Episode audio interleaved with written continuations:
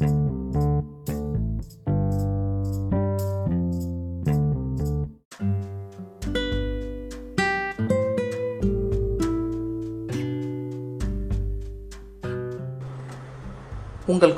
சரவணன் அருணாச்சலத்தின் கதை கேது வேங்கி மகுடம் வரலாற்று புதினம் கிருஷ்ணராவ் கோவிந்தராஜன் எழுதியது பாகம் மூன்று அத்தியாயம் நூற்று இருபத்தி ஏழு முதலமைச்சர் நாகண்ணா.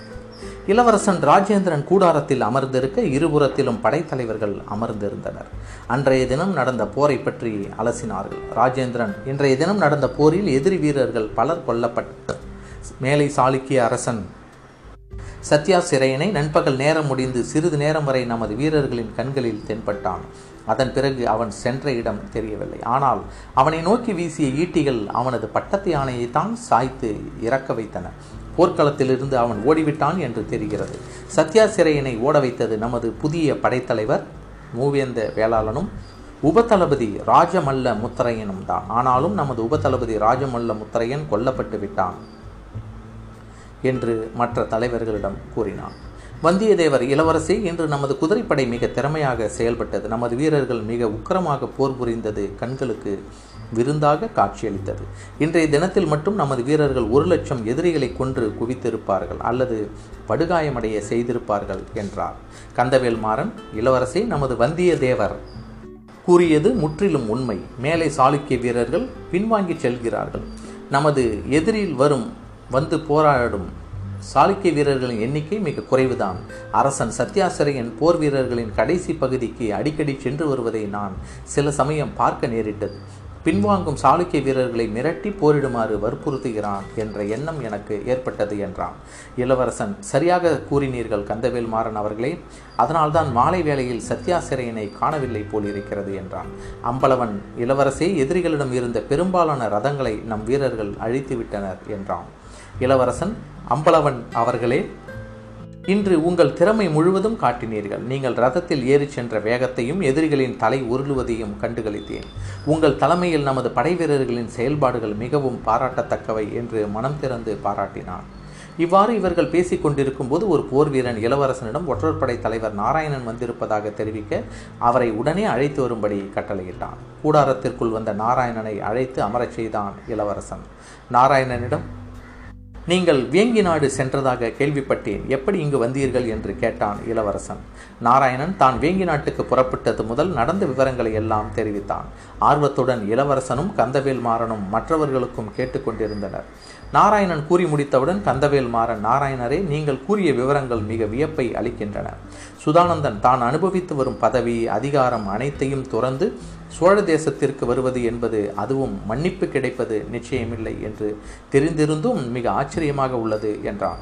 நாராயணன் எனக்கும் ஆச்சரியத்தை தான் அளித்தது. சுதானந்தனின் மனமாற்றத்திற்கு காரணம் அவனுடைய மனைவியும் மகளும் தான். அவர்களை பிரிந்திருந்த போது எவ்வளவோ கெடுதல்களை செய்தான். சில நாட்கள் அவர்களுடன் இணைந்து குடும்ப வாழ்க்கை நடத்தியதில் அவனுக்குத்தான் செய்த தவறுகள் தெரிந்தன. அந்நிய நாட்டில் எவ்வளவோ வசதிகளுடன் வாழ்ந்தாலும் பிறந்த நாட்டில் வாழ்வதுதான் அவனுடைய குடும்ப உறுப்பினர்களுக்கு பிடித்திருந்தது. அதுதான் அவனது எண்ணத்தையும் மாற்றியது என்றான். இளவரசன் நாராயணனிடம் சுதானந்தன் சாளுக்கிய முதலமைச்சரை வீமன் அழை சந்திக்காதவரை தடை செய்தது மிக நல்ல விஷயம்தான். சத்யாசிரியனின் படையும் வீமனின் படையும் இணைந்தால் நம்மை விட நிச்சயம் பெரிதான படையாக இருக்கும். எளிதான வெற்றி நமக்கு கிடைக்காது என்றான். வந்தியத்தேவரும் ஆமாம் சுதானந்தன் தான் செய்த தவறுகளுக்கு பிராயச்சித்தம் செய்தது போல் இந்த செயலை செய்திருக்கிறான் என்றார். கந்தவேல் மாறன் நமக்கு ஆதரவாக சுதானந்தன் திரும்பிய செய்தி வீமனை எட்டினால் நிச்சயம் சுதானந்தனுக்கு ஆபத்துக்கள் வரும். அவனை உடனடியாக காஞ்சி சென்றிருக்க கூறியிருக்கலாம் அல்லவா? என்றான் நாராயணனிடம். நாராயணன் சுதானந்தன் தகுந்த சமயம் பார்த்து கொண்டிருக்கிறான். வீமனுக்கு எந்த சந்தேகமும் எழாத வகையில் வரவேண்டுமல்லவா அல்லவா? என்றான்.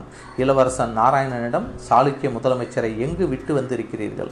நீங்கள் அவரை விட்டுவிட்டு வரும்போது அவருக்கு மயக்கம் தெளிந்திருந்ததா? என்று கேட்டான். நாராயணன் என் கண்களுக்கு நமது படைகள் தென்பட்ட உடனேயே சற்று தூரத்தில் இருந்த ஒரு மரத்தடியில் விட்டுவிட்டு வந்தேன். அச்சமயம் மயக்கத்தில் தான் இருந்தான் அந்த முதலமைச்சர். அவரை என்ன செய்யலாம்? அப்படியே விட்டுவிடலாமா? அல்லது இங்கேயே அழைத்து வரலாமா? என்று இளவரசனிடம் கேட்டான். இளவரசன் நாராயணனிடம் அந்த முதலமைச்சரை இங்கு அழைத்து வர தேவையில்லை. அப்படியே விட்டுவிடலாம். சாளுக்கிய வீரர்கள் எவராவது பார்த்தால் அவன் மன்னனிடம் அழைத்து கொண்டு செல்லட்டும். அவன் மறுபடியும் வீமனிடம் தூது சென்றால் அதனால் நமக்கு ஒன்றும் ஆபத்து நேர்ந்து விடாது. இன்னும் ஓரிரு தினங்களில் மேலை சாளுக்கிய படையை முழுவதும் அழித்து விடலாம் என்றான் நம்பிக்கையுடன். அன்று இரவு கூட்டம் முடிந்து அங்கு கூடியிருந்தவர்கள் கூடாரங்களில் சிறிது நேரம் ஓய்வெடுத்தனர். அடுத்த நாள் அதிகாலையில் மறுபடியும் போர் தொடங்கியது.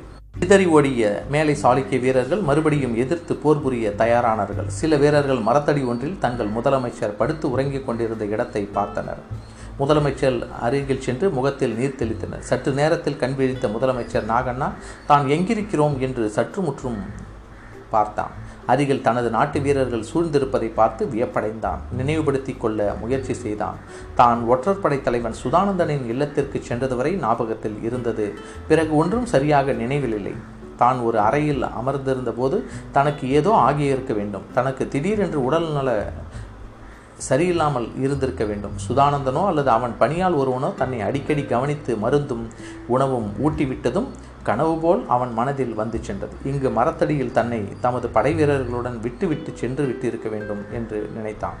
சிறிது நேரத்தில் முதலமைச்சர் நாகண்ணா முற்றிலும் தெளிவடைந்தான். எழுந்து நிற்க முயற்சி செய்தான். சிறிது தடுமாறினாலும் சுதாரித்து கொண்டான். தனது படைவீரர்களிடம் அரசன் சத்யாசிரையன் எங்கிருக்கிறார்? என்று வினவினான். அவனது வீரர்கள் அவனை ஒரு குதிரையில் ஏற்றி மெதுவாக நடத்தி சென்றனர். அரசன் சத்யாசிரையன் ஒரு குதிரையில் ஏறி போருக்கு தயாரான போது எதிரே தன் முதலமைச்சர் நாகண்ணா வருவதை கவனித்தான். அருகில் வந்த முதலமைச்சரை ஆவலுடன் கவனித்து ஒரு தனியிடத்திற்கு அழைத்துச் சென்றான் சத்யாசிரையன்.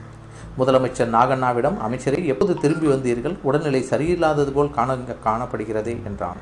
நாகண்ணா அரசனிடம் வணக்கம் தெரிவித்துவிட்டு பணிவுடன் அரசே சற்று நேரத்திற்கு முன்தான் வந்து சேர்ந்தேன். வேங்கி நாட்டிற்கு சென்று ஒற்றற்படை தலைவனை சந்தித்து நீங்கள் கூறிய கருத்துக்களை எடுத்துரைத்தேன்.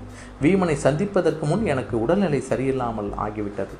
சுதானந்தன் என்னை இங்கு திருப்பி அனுப்பிவிட்டான். நம் திட்டப்படி வேங்கி நாட்டு படைகள் வந்துவிட்டனவா? என்று கேட்டான் நாகண்ணா. இன்னமும் வரவில்லை. அவர்கள் இங்கு வந்து சேர்வதற்குள் இளவரசன் ராஜேந்திரன் நம்மையெல்லாம் அழித்து விடுவான் போல் தெரிகிறது. சரி நீங்கள் ஓய்வெடுத்துவிட்டு போர் நடக்கும் இடத்திற்கு வரலாம் என்று கூறிவிட்டு போருக்கு புறப்பட்டான் சத்யாசிரயன். இரண்டாவது நாளும் போர் அதிகாலை முதலே துவங்கியது. இளவரசன் ராஜேந்திரன் தன் படைத்தலைவர்களை எல்லாம் ஒவ்வொரு திசையாக சென்று சாளுக்கிய படையை சுற்றி வளைக்குமாறு செய்து சாளுக்கிய படையை முற்றிலும் ஒழிக்க திட்டமிட்டான். சோழர் படை சாளுக்கிய படையை சுற்றி வளைத்தது. சிறிது நேர ஓய்விற்கு பின் முதலமைச்சர் நாகண்ணா ஒரு குதிரை பூட்டிய ரதத்தில் ஏறி கையில் ஏந்திய வாளுடன் போர் நடைபெறும் இடத்திற்கு விரைந்தான்.